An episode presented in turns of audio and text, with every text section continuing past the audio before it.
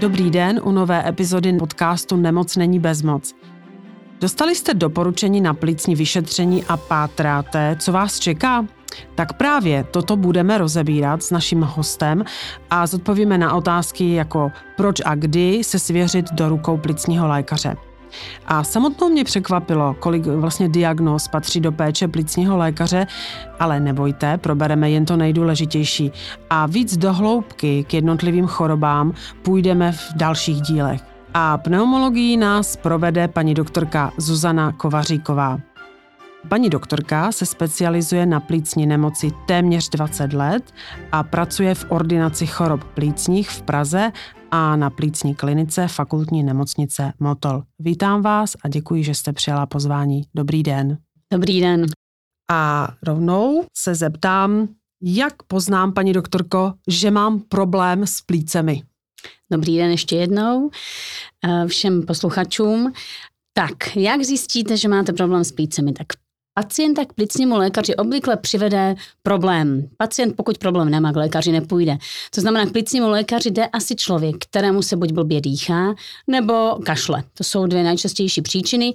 Nebo je pak ještě třetí kategorie pacientů, kteří nemají obtíže, ale pošle je praktický lékař. To už ale spadá spíše do prevence nebo screeningových vyšetření. To je uh, další velice důležitá oblast. Tak, jak spoznáte, že máte problémy s plícemi? No, vy to sami uh, asi vyšetřit nemůžete. Nezjistíte, uh, jestli jde o problémy konkrétně s plícemi, ale zjistíte, že vám prostě nějak není dobře po té dechové stránce. Že neexistuje nějaký, třeba, že bych se testovala co půl roku a řekla si, moje plíce jsou fit, ale opravdu spíš jsou to nějaké příznaky, které, jak jste říkala v úvodu, ano, kašel. Ano. Přesně tak. Člověk norm, za normálních okolností si neuvědomuje, že dýchá. Jako náhle si pacient nebo člověk má tendenci říct, že si uvědomuje, že dýchá, už to samo o sebe není normální. Mm-hmm. Takže pacient, lidi jsou jako celkem eh, dostatečně uvědomili na to, aby byli schopni rozlíšit, kdy potřebují vyšetření a kdy ne. Mm-hmm. A taky se říká, že plíce nebolí. A jako, jak jste i řekla, že vlastně prvním projevem je právě ten kašel. A proč právě ten kašel? Mm. Plíce nebolí, protože nemají inervaci, jak většina orgánů vevnitř těla prostě nemá inervaci. Takže bolet můžou obaly plic, v zásadě, když má člověk nějaký něco nedobrého, špatného v plicích, tak mm. jsou dvě možnosti. Buď se to projeví bolestí, protože to zasáhne do obalu plic, to můžou být nádory nebo zápal plic, který postihne obal plic, takzvanou pleuru. A to teda bolí hodně, ta, mm. ta bolí i za plíce. A nebo to prorůstá to něco, co, co se nachází v plicích, do dýchacích cest a projeví se právě v dýchacích cestách a to je nejčastějším eh, projevem bývá kašel. Mm. Kašel je totiž jediný obranný mechanismus, které průdušky znají. Mm, cokoliv je v průduškách, co tam nemá být, a ono tam toho moc být nemá, mm. tak eh, jediná forma, jakou plíce nebo jakou si průdušky dokáží mm, poradit, je, že se to snaží vykašlat ven. Proto kašel bývá prvním projevem něčeho, neúplně fyziologického, co se v plících nebo v průduškách nachází. Mm, takže vlastně taková reakce, Přesně. Eh, kdy se snaží ty plíce jako ukázat na sebe a Přesně tak. si mě všimni. Tak. Mm-hmm. A když už je potřeba, kdy už vlastně je potřeba věnovat uh, kašli pozornost, protože každý přeci nějak kašle, tak mm. jak dlouho mám kašlat, mm. abych... Tak e, to je e, omyl. E, kašel není nikdy normální. Kašel je vždycky patologická mm. reakce, kdy se ty průdušky snaží vyčistit. Mm. Zdravý člověk nekašle. Ale je pravda, že když jsme nemocní, a to býváme, že nějaké ty běžné respirační infekty, virózy, tak to bývá provázané kašlem. Kašel v rámci infekce je zcela normální mm-hmm. a i postinfekční kašel ještě normální je. A teď jaká je ta doba? To je celko jako důležitá informace. Postinfekční kašel eh, se za normální považuje 6 až 8 týdnů po překonané infekci. To znamená mm-hmm. ne od začátku infekce, ale od doby, kdy jsme třeba dobrali antibiotika nebo už se jako cítíme vyléčení, tak od té doby se ještě počítá 6 až 8 týdnů, kdy ten kašel ještě je normální, Lobby. ale má dvě základní parametry, alebo teda jeden nejdůležitější parametr a to je, že by se měl zlepšovat, ano. měl by odeznívat. Mm-hmm. Po osmi týdnech už jsme kašlat neměli vůbec. Důvodem je to, mm, že kdybyste si poranila ruku nebo nohu, tak si dáte do sádry, nebudete s ňou hýbat a za pár týdnů je úplně fit. Ale průrušky nemůžete nechat eh, jenom tak jako odpočívat. odpočívat. Používat je neustále. I kdyby jsme nemluvili, nezasmáli se, přesto musíme alespoň dýchat. Mm-hmm. Kdybychom nedýchali, pravda, vylečili by se dřív, ale to jak si nejde.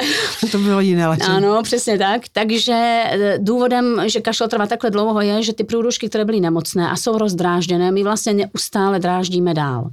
Ale mm-hmm. po mhm. osmi týdnech, pokud člověk kašle osm týdnů, tak by asi lékaře navštívit měl. Mm-hmm. To je docela důležitá informace, protože někdy si člověk tak si tak pokašlávám. Mm-hmm. Ne, kašel ne, není normální. Není to v pořádku, mm, to je důležitý.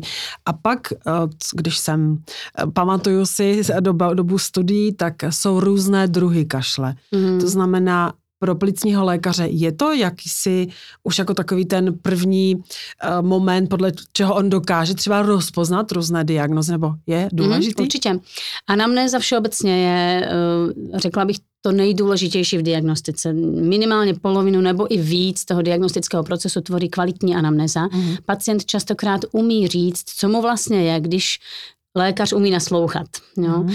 To znamená, ten, když se správně ptáme na to, eh, jaký je ten kašel, jestli je suchý nebo vlhký, jestli s něčím souvisí, jestli třeba souvisí s polohou, s jídlem, s počasím, denní dobou, um, jestli se objevuje v noci, kdy v noci se objevuje. Pokud se pacient budí, astmatici se typicky budí nad ránem mezi třetí a pátou na kašel nebo na dušnost. To jsou také jako vodítka, které nám hodně pomohou, pomůžou v diagnostice tak eh, to je asi jako téma je. sama o sebe. Chronický kašel je téma sama o sebe. Mm, nicméně uh, asi pacient nebo člověk sám od sebe nedokáže rozpoznat, jaký charakter kašle má které onemocnění, ale mhm. lékař by to asi jako určit měl umět. Tak je důležité, kde ten kašel se nachází. Jestli je to proto, to pacient obvykle cítí, jestli zatékají hleny z nosohltanu, nebo je to Vysoký. právě v krku, nebo je to mhm. spíše z dolních cest dýchacích. Mm. To člověk obvykle cítí. Takže to jsou tak jako celku důležitá anamnestické vodítka. Takže jste říkala, Není to úplně v pořádku, když člověk kašle, Přesně znamená to nějaký příznak něčeho. A teď, když už jsem zaregistruju, že je dlouho ten kašel, jak ano, jste říkala, ano. tak se ještě soustředit, než půjdu k tomu plicnímu lékaři, tak se zamyslet, mm-hmm. um, abych ho uměla popsat. Ano, ale uh, on se musí umět ptát, ten, mm. ten lékař, což se asi obvykle takže, měl, takže bude přesně tak, navede vás. Vy, vy pak jako, je pravda, že pacienty obvykle překvapí, uh, co se ptám, mm. ale pak chvilku sedí třeba, přemýšlí, ale obvykle jsou schopni odpovědět. Mm. A je nějaká taková ta otázka, taková překvapivá pro toho pacienta, na co byste se ptala? Určitě mm. se ptáte, s to mi představit, jestli eh, u mě se ptávají, jako jestli to je třeba eh, kašel při nějaké pohybové aktivitě, mm. nebo přesně v jakou, jakou uh, denní dobu. Ano, no, ptám se na charakter ale... kašle, vlhký, mm. suchý, ptám se na uh, období, kdy se vyskytují, mm. jestli s něčím souvisí, v které etáži těch dýchacích chce se mm. nachází. To jich asi um, překvapí nejvíc, to si myslím, že možná je jako otázka, kterou často neslyší. Mm, že se zamyslí. Mm. Mm. Říkala jste kašel. Mm. Je, je prvním nebo jedním z, těch hlavních příznaků mm. nebo důvodu návštěvy ano. plicního lékaře a pak je ta dušnost, mm. jestli si vzpomínám mm. dobře. Tak uh, vlastně dá se říct dušnost a zadýchávání? Ano, dušnost je standardně charakterizovaná jako zadýchávání. Obvykle je to zadýchávání po námaze. To je mm-hmm. taková ta standardní dušnost. Co mě pak dál zajímá je, jestli pacient pociťuje problém v nádechu nebo výdechu.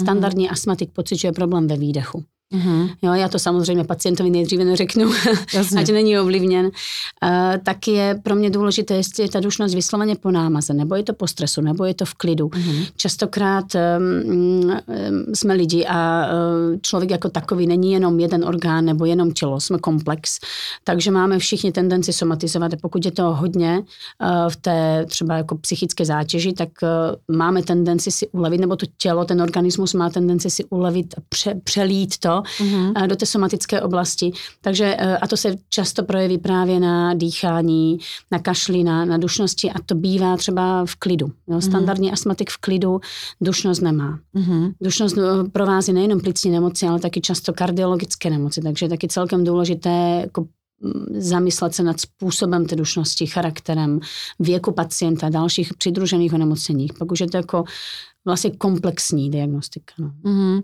Takže nejdřív opravdu se snažíte, jasně, protože chtěla jsem se zeptat na, na to, o co se vlastně jedná u té dušnosti. Takže vlastně hezky to je důležitá informace, že to může být plícní problém, ale je dobře pomyslet, mm. že to Mhm. klidně může být i třeba Přesně kardia. tak. No, anebo taky jako psychický problém. Mm, Jo. mm. Může to být v zásadě cokoliv, i když teda ty psychické problémy bychom měli vnímat jako takzvanou per exclusionem diagnozu, až když vyloučíme všechno Mhm. ostatní. Mhm. Nehodit to jako, jako první na, na, na psychiku. Jo.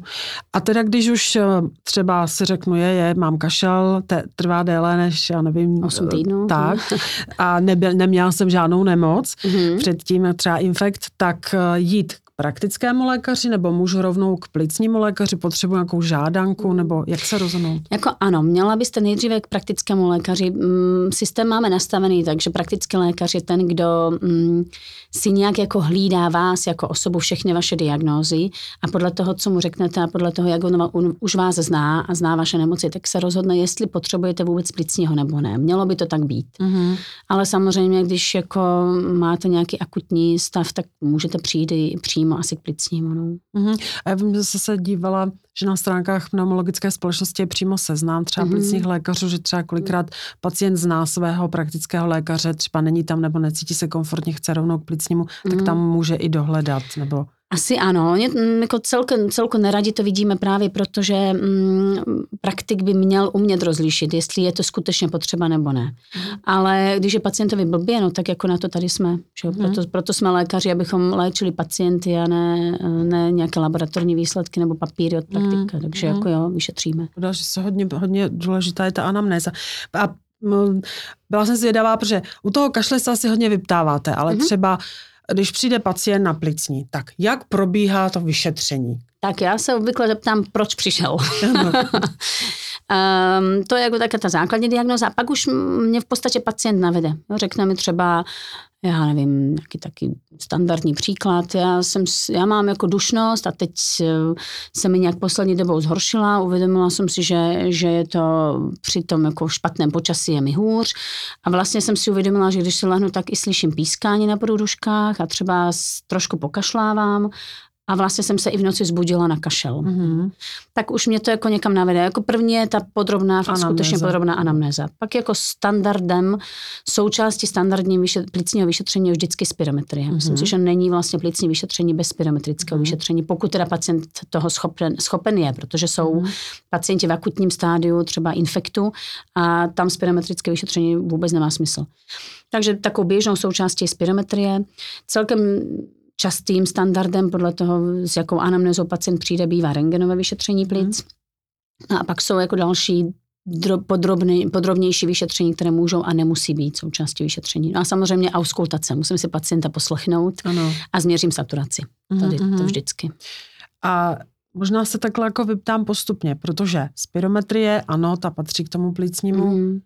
Proč se vlastně u toho plicního takhle dělá? Co vám to vlastně řekne všechno? No, když si, to, jako, když si vypoví. představíme plíce jako strom, jo, ale teda dolů hlavou, tak eh, ta spirometrie nám slouží na to, abychom uměli zjistit, zda uh, kmen a ty, a ty Kořeny? No, kořeny, nebo co to je, prostě ty větve, Ano, větve. jestli jsou průchozí. Mhm. To nás zajímá. Spirometrie umí určit, jestli máme dostatečně průchozí dýchací cesty. To jsou Mhm. dýchací cesty, ty jsou zakončené alveoly a ty mají membr- alveoly jsou uh, ty posledné části těch, těch uh, no, větev, větviček a ty jsou zakončené, zakončené um, alveolokapilární membránou a to je ta jemnolinká membránka, která mm, na které probíhá výměna plynu Mhm. mezi plícemi, mezi, mezi vzduchem a krví. Mhm. A to už je jako další etáž, ta podstata toho dýchání, to umíme určit, ale to už třeba spirometrie neumí. Tam už jsou pak jako potřeba podrobnější uh, vyšetření plicní difuze a, a tak dále. To, to už je specializovanější. A takový jenom popis. Uh, a myslím si, že většinou se s tím potkali posluchači už s tou spirometrií, ale jedná se, jak, jak byste to popsala? Tak jako pro pacienta, jak se Tak, pacient přesně. cítí. No asi to příjemné úplně není. Zkoušela jsem si to.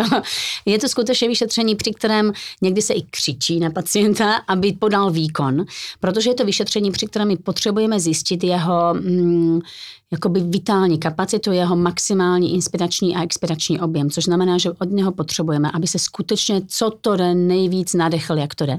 A pak prudce a dlouho vydechoval. Mm-hmm. Pacienti na tohle, jako lidi všeobecně nejsou zvyklí takhle dýchat. Jo, takže je to překvapí. Obvykle se nám, málo kdy se stane, že se nám spirometrie povede na poprvé. Mm-hmm. To už musí být pacient, který u nás někdy byl. co se ho čeká. A ví, co ho čeká, přesně tak. E, takže častokrát spirometrie opakujeme, e, protože to má přesné nějaké jako... Mm, standardy toho vyšetření, které bychom mhm. měli dodržet, mm-hmm. délka toho výdechu, eh, síla, intenzita a měří se tam jak objem, tak čas. Mm-hmm. Jasně. A vím, že mě hodně vadí to, jak mi zmašnou. na nos. Ano. No. Je to proto, abyste eh, nedýchala nikam jinam, jenom do toho, mm, do toho analyzátoru, ano. protože mm, i když nechcete, tak vám nosem něco uteče. Uh-huh. A když uteče nosem, no tak to nejde pusou a pak vaše výsledky jsou v podstatě horší. Uh-huh. Hmm. Jsou takový až topení se, ale... No je to nepříjemné. No. Je to to, ale myslím si, že jsou i horší vyšetření. Takže... Stoprocentně. A pak jste říkala rengen plic. Mm-hmm. Taky je, si myslím, že běžné vyšetření u plicního lékaře. A to, co to vypovídá o čem?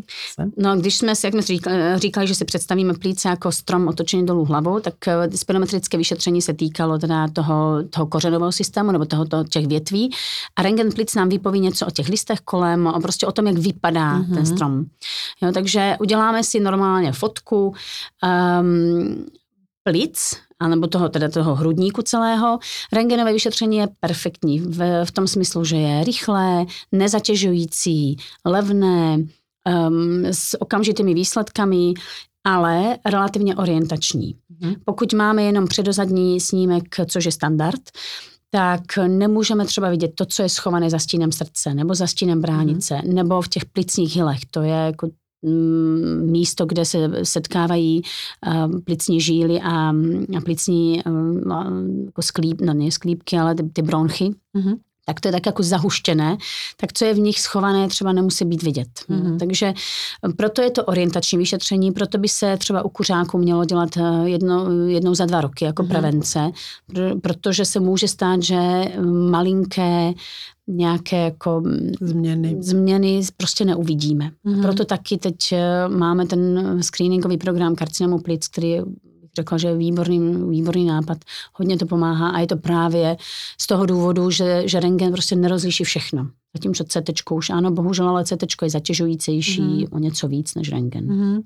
A možná, protože nad, nad screening jsem se chtěla ptát, tak se možná mm. zeptám rovnou. Mm. Uh, jaký je vlastně cíl, anebo jak ten screening probíhá, protože jste říkala, že mm-hmm. uh, je to zase jiná metoda, mm-hmm. Jen asi je to nějaký základní vyšetření, ale co, co se provádí u screeningu? Tak uh, screening karcinomu plic se týká všech kuřáků, mm-hmm. kteří mají uh, věk mezi 55 a 74 let, vykouřili určitý počet cigaret, nemalý, a mají rengen v pořádku. To znamená, je to člověk, který je rizikový, ale za normálních okolností bych ho na CT neposílala, protože rengen má v pořádku. Mm-hmm. Jo, tak to, proto na tomto principu je založený screening jako takový. Že nemá ani asi Přesně tak, že to odhaluje lidi, kteří nemají obtíže. Blbé mm-hmm. je, jak jsme si říkali, že plíce nemají inervaci, blbé mm-hmm. je, že plíce prostě nebolí. Když tam mm-hmm. něco roste, může si to rást až do, může růst až do, až do velikosti jakékoliv, než to doroste k průduškám nebo k mm. obalu plic a udělá to nějaké obtíže.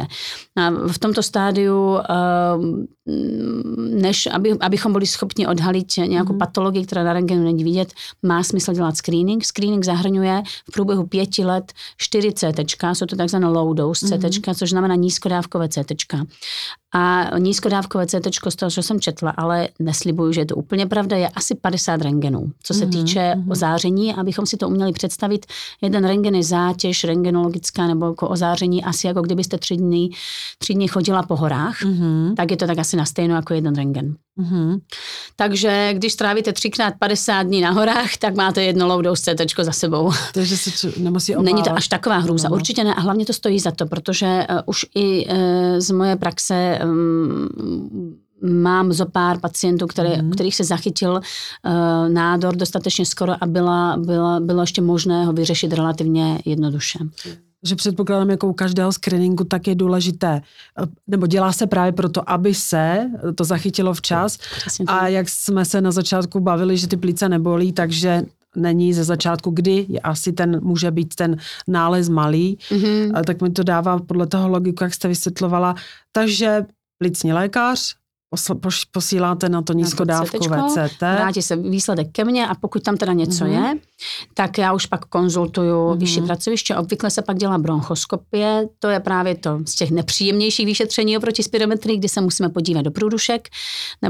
Prostě potřebujeme nějakým způsobem získat buňky toho, co se tam v, tom, mm-hmm. v těch mhm. plicích uh, objevilo. Mm-hmm. Uh, abychom věděli se rozhodnout, jestli je to teda uh, nádor nebo není a pak to pokračuje dál nej, nej, nejčastěji a nejradši operačním řešením. Mm-hmm. To jde. Takže ten screening vlastně taková rychlá selekce, může mm. se najít, nemůže a pak vlastně dá to cestu, jestli Přesně. sledujeme dál, anebo ho anebo anebo musíme řešit. Musíme řešit. Mm-hmm. A e, Moc děkuju za tento vstup, protože si myslím, že ty screeningy jsou hodně důležité mm. pro, pro pacienty a můžou se zapojit. A e, vlastně, když se teď bavíme o těch plicích takhle hezky. Já jsem našla takový výraz, jako, kterému se říká plicní věk. Mm-hmm. Tak co to je? Plicní věk se normálně v praxi plicního lékaře vůbec neužívá. Je to spíš mm. tak jako mhm. komerční výraz. A uh, odpovídá to tomu, když děláte spirometrii, tak máme um, nějaké parametry, které se předpokládají, že byste měla naplnit s ohledem na vaše pohlaví, výšku, váhu a věk. Mm. Um, a tomuto se říká jako předpokládaný plicní mm. věk.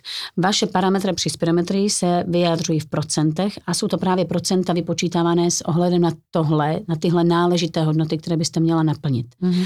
Takže když chcete jakoby vyšetřit plicní věk, tak je to vlastně znamená vyšetřit spirometrii a srovnat ji s tím, co by se předpokládalo, že byste měla mít. Ale myslím si, že ten samotný výraz plicní věk je vlastně trošičku zavádějící, protože eh, ten samý člověk, který jako denně, já nevím, prostě stráví pět hodin v, posil, v posilovni a pak ještě jako doběhne domů další 20 kilometrů a člověk stejného věku, výšky, hmotnosti bude pak jako od tři odpoledne sedět eh, u televize, tak asi nebudou mít úplně stejné plicní kapacity. Mm-hmm. No. Mně, mně spíš šlo o to, aby, protože to vypadá tak zdravě, plicní věk, mm-hmm. si, aby eh, když se někdo najde tuto informaci, aby třeba nešel, pane doktore, na plicních, jak jsem prosím vás změřte a zjistěte mi můj plicní věk. No, tak to bychom dělali základní spirometrii. Hmm. A když jsem si uh, četla hodně vlastně o těch uh, vyšetřeních na plicním a vůbec, uh, co se všechno děje u plicního lékaře, tak opravdu je to velká škála plicních onemocnění. Tak jestli třeba jenom jako orientačně pro ty posluchače, co všechno, nebo jaké diagnózy jsou v péči plicního lékaře. Já vím, že to je široká škála, mm. takovou, takový ty základ. základ řekněme, no, no, no. No tak určitě k plicnímu přichází chopen a astma. To mm. jsou taky ty jako zlatý standard plicního lékařství, uh, chronické diagnózy, které jsou sledované plicním lékařem. A pak k plicnímu přicházejí intersticiální plicní procesy, to je uh, řekněme, že postižení, chopen astma je postižení průdušek, to mhm. znamená toho kmene a, a větví. Intersticiální plicní proces je postižení už těch samotných plic, těch listů, těch, těch alveolokapilárních membrán. Pak k plicnímu lékaři přicházejí pacienti se zápalem plic, obvykle. Mm-hmm. A e, teď teda hodně pacientů s, post, s covidem a postcovidovým syndromem. Mm, to, to se potom budu chtít zeptat, ale uh, vrátím se k, jste řekla zkratku, chopen. Chopen. Tak to bych prosila vysvětlit. Ano. Chopin je chronická uh, obstruktivní plicní nemoc. Je teda dobře, že se ptáte, protože právě včera jsem měla pacientku, která se zcela vyděsila, že má něco schlopní. Takže je pravda, že tohle by, bychom, to je naše asi chyba, měli bychom lépe, jako, mm, my už tak předpokládáme, že, že, že je to mm. tak jako profláklé, že to mhm. všichni znají, ale evidentně ne.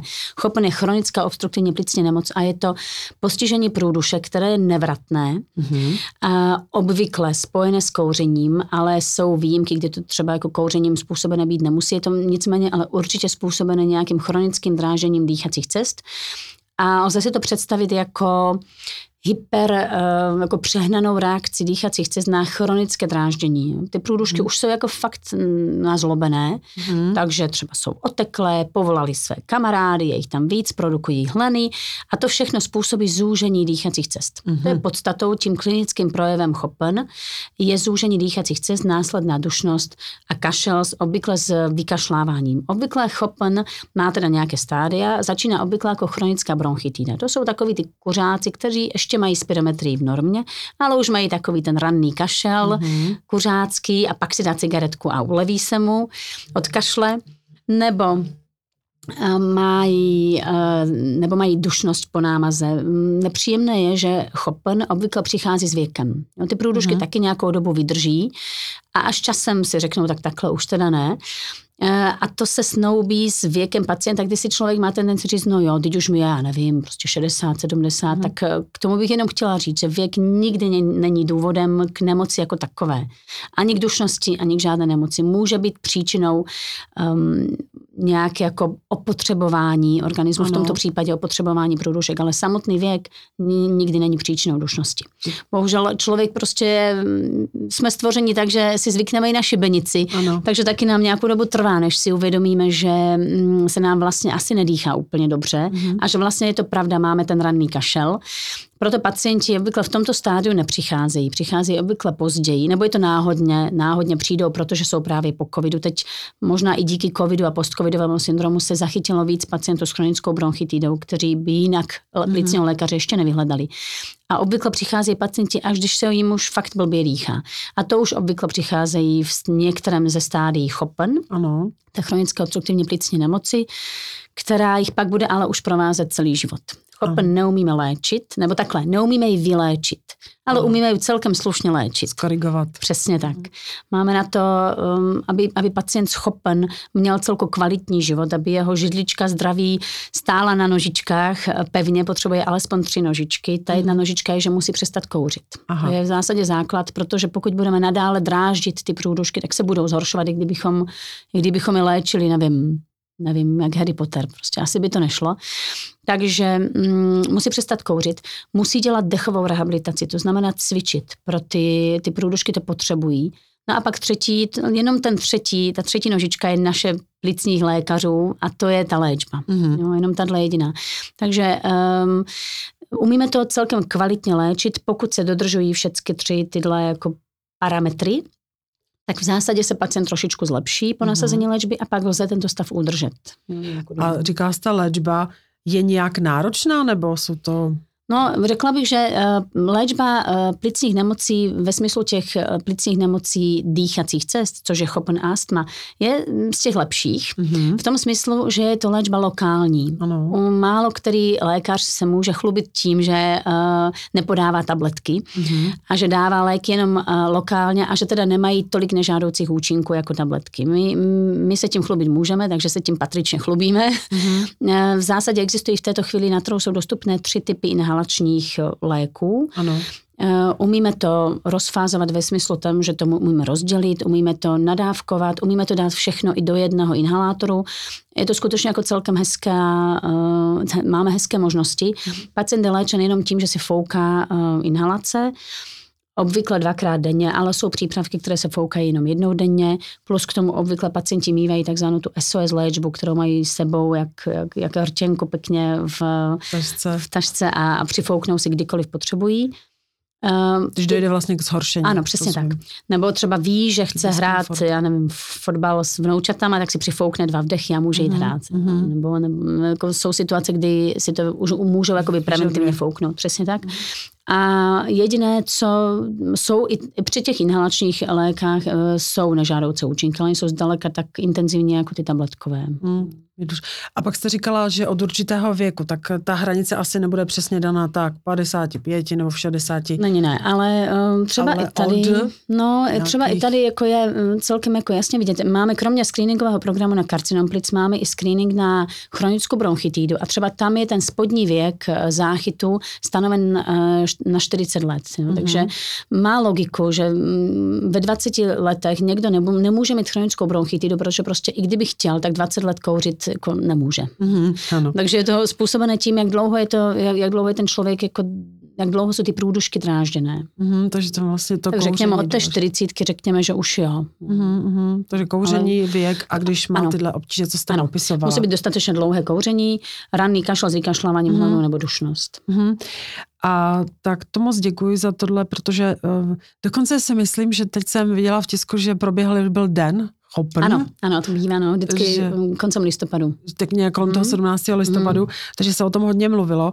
A takže je to důležité téma. No. Velice. A těch pacientů asi není málo. Není jich málo a, mnoho, a je jich mnohem víc, kteří o tom ještě ani nevědí. Mm-hmm. A mohlo by jim být lépe, kdyby to věděli. A jak to poznají doma? Opravdu kuřák, a mám problémy najednou s dechem, ten kašel, o kterém jsme mluvili, nebo mm. nějaká dušnost a ra, radši přijít, skonzultovat s lékařem. Stoprocentně. Radši, radši dvakrát, radši desetkrát přijít Z... a nemít to, než přijít jednou a mít to jako v, v rozvinutém stádiu. Mm.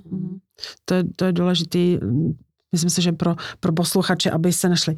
Pak je astma, takové dneska. Mm. Astma má každý skoro, mm. nebo si myslí. Mm. A pro mě je důležitý, eh, jak se jako projevuje Není to asi jenom o nějaké dušnosti, to už je asi hodně špatně, ale takový ty první no. příznaky třeba. Ono totiž to jako to standardní typické astma skutečně se projeví dušností, pískání na průduškách může a nemusí k tomu být kašel, buzení nad ránem, taky ty typické astmatické projevy, jak to známe i z filmů. Jenomže to už dneska úplně není jako jediné astma. Už mm. víme, astma jako takové je v podstatě hyperreaktivita, přehnaná reakce dýchacích cest na nějaký spouštěč. Mm. Obvykle pro typické astma jsou tím spouštěčem nějaké alergény. Jo, já nevím, práh, pil, roztoče, plísně, plísně přesně tak, kočka, pes. Uh. Ale mm, čím dál tím víc je astmatiků nebo pacientů s hyperreaktivitou dýchacích cest, který uh, reagují jako astmatici, kteří ale nemají tyhle parametry. Nemusí mu vůbec mít dušnost, můžou mít jenom kašel. Aha. Spouštěčem může být uh, třeba stres, nebo mm-hmm. existuje aspirinová astma. Aspirin může být spouštěčem, v zásadě cokoliv může být spouštěčem astmatu. Mm-hmm. V dnešní době je to asi by řekla hodně, hodně stres. Mm-hmm. Člověk jako někde, tak jak jsme říkali, že ta psychika a tělo jsou spojené nádoby, a když je toho moc v té psychice, tak se to někam přeleje, tak bývá často takovéhle jako ty astmaty stresové. Proto se zavedla nová nozologická jednotka, která no nová, relativně nová, která, která se nazývá calf-like astma. To je kašlový ekvivalent astmatu. Mm-hmm. To znamená, není to typická astma s dušností, ale jsou to takový ty kašla, kašlající pacienti, kterým nic jiného není, jenom prostě furt kašlou. Tak, a takové to i pokašlávání? A i pokašlávání, to se celkem blbě diagnostikuje, nebo jako obtížně. Existuje na to jakoby zlatý standard diagnostiky, to je bronchoprovokační test, mm-hmm. při kterém pacient uh, má provedenou spirometrii a pak dostává léky na rozdrážení průdušek Aha. a dělá se pak spirometrie eh, vždy post, ve stoupajících koncentracích toho léku, eh, který dráždí průdušky. Mm. Tak to je jako zlatý standard diagnostiky astmatu, nicméně eh, nedělá se všem astmatikům. Pokud je klinický obraz jasný, nebo lze udělat i terapeutický test, pacient zareaguje na, na léčbu, tak asi tam nějaká hyperreaktivita dýchacích cest přítomná je. Takže zase ten kašel. Zase ten kašel. zase, zase kašel. Eh, my jsme se bavili teda o rakovině plic eh, v rámci screeningu, mm-hmm. ale uh, vlastně tam, tam to bylo tak, že když je karcinom plic v takovém tom prvním, druhém stádiu, asymptomatický, tak vůbec s tím kašlem nemusí projevovat. Mm. Takže to je takové zrádné. Velice A co, když už ten příznak je, nebo takhle, zeptám se, může být kašel prvním příznakem rakoviny plic? Ano, může. může kašel může být prvním příznakem prakticky jakéhokoliv plicního onemocnění. Mm. Um, v zásadě Um, no tak nejlepší je, když už teda někdo rakovinu plic má, tak je samozřejmě nejlepší, když je to náhodný nález, bez příznaku, bez obtíží. Mm-hmm. Vo chvíli, kdy už nějaké příznaky má, tak um, lze předpokládat, že ten nález je buď, je buď tak velký nebo v takové lokalitě, že obtíže způsobuje a tudíž se trošičku hůř asi jako řeší, ale určitě řešit jde. Ehm, ty mm, asi nálezy, ty, ty rakoviny plic ehm, záleží od toho, kde jsou lokalizované. Pokud jsou teda lokalizované nějak centrálně, tak dělají kašel, nebo můžou třeba ucpat průdušku a udělat zápal plic za mm. tou průduškou, to se, tomu se říká jakoby za obstrukcí, že, že je teda jako zúžená, nebo nezúžená, že je úplně uzavřená ta průduška a za ní stojí hlen ten, uh, a tam, se, tam vznikne jakoby zápal plic. Mm-hmm. Tak to bývá ještě celkem častým prvním příznakem rakoviny, že přijde pacient se zápalem plic. Typickými příznakmi zápalu plic. Akurát eh, i se vyléčí po antibiotikách subjektivně, mhm. klinicky, mm-hmm. ale rengenový nález se nelepší. Ano. Jo, a pak bychom měli teda pomýšlet na to, že to není jenom tak.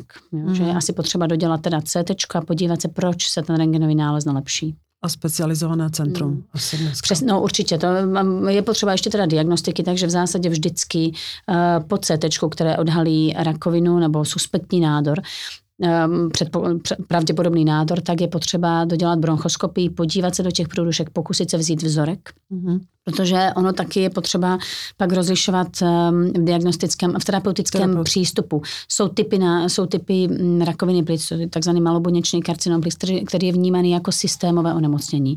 Tam operativní přístup nemá uh, mm-hmm. své místo. Je potřeba uh, přistupovat k němu celkově, bohužel teda chemoterapii nejčastěji. Mm-hmm. Takže um, je proto potřeba, nebo je nejlepší, když se povede uh, nejdříve vzít vzorek. U, těch, u toho, u toho karcinomu plic, nebo u těch, u toho rakoviny plic je fakt screening, dodržovat a... Hmm. Ideálně prostě nekouřit a pokud máme v rodině někde nějak jako zátěž, tak asi prostě přijít hmm. pro jistotu. Aby včas byl prostě odhalen. Přesně tak, často na čas na rengen a spirometrii. Stoprocentně možná, možná vyléčení ano. Eh, být. Tak, paní doktorko, jsem moc ráda, že jste přijala pozvání do podcastu moc děkuji, Nemoc není bez moc. Děkuji. Myslím si, že povídání o plících je hodně zajímavé a takové hodně košaté. A už mám nápad a budu ráda, když přijmete pozvání zase příště. Určitě moc ráda. Děkuji. Doprobereme. Mm-hmm. Takže moc děkuji. A Taky děkuji. Naschledanou. Všechny epizody podcastu jsou na webových stránkách nemocnenibezmoc.cz a určitě budu ráda i za vaše podněty. Napište nám mm, třeba, jaké téma by vás zajímalo a mějte klidné dny a nezapomínejte, že nemoc není bezmoc.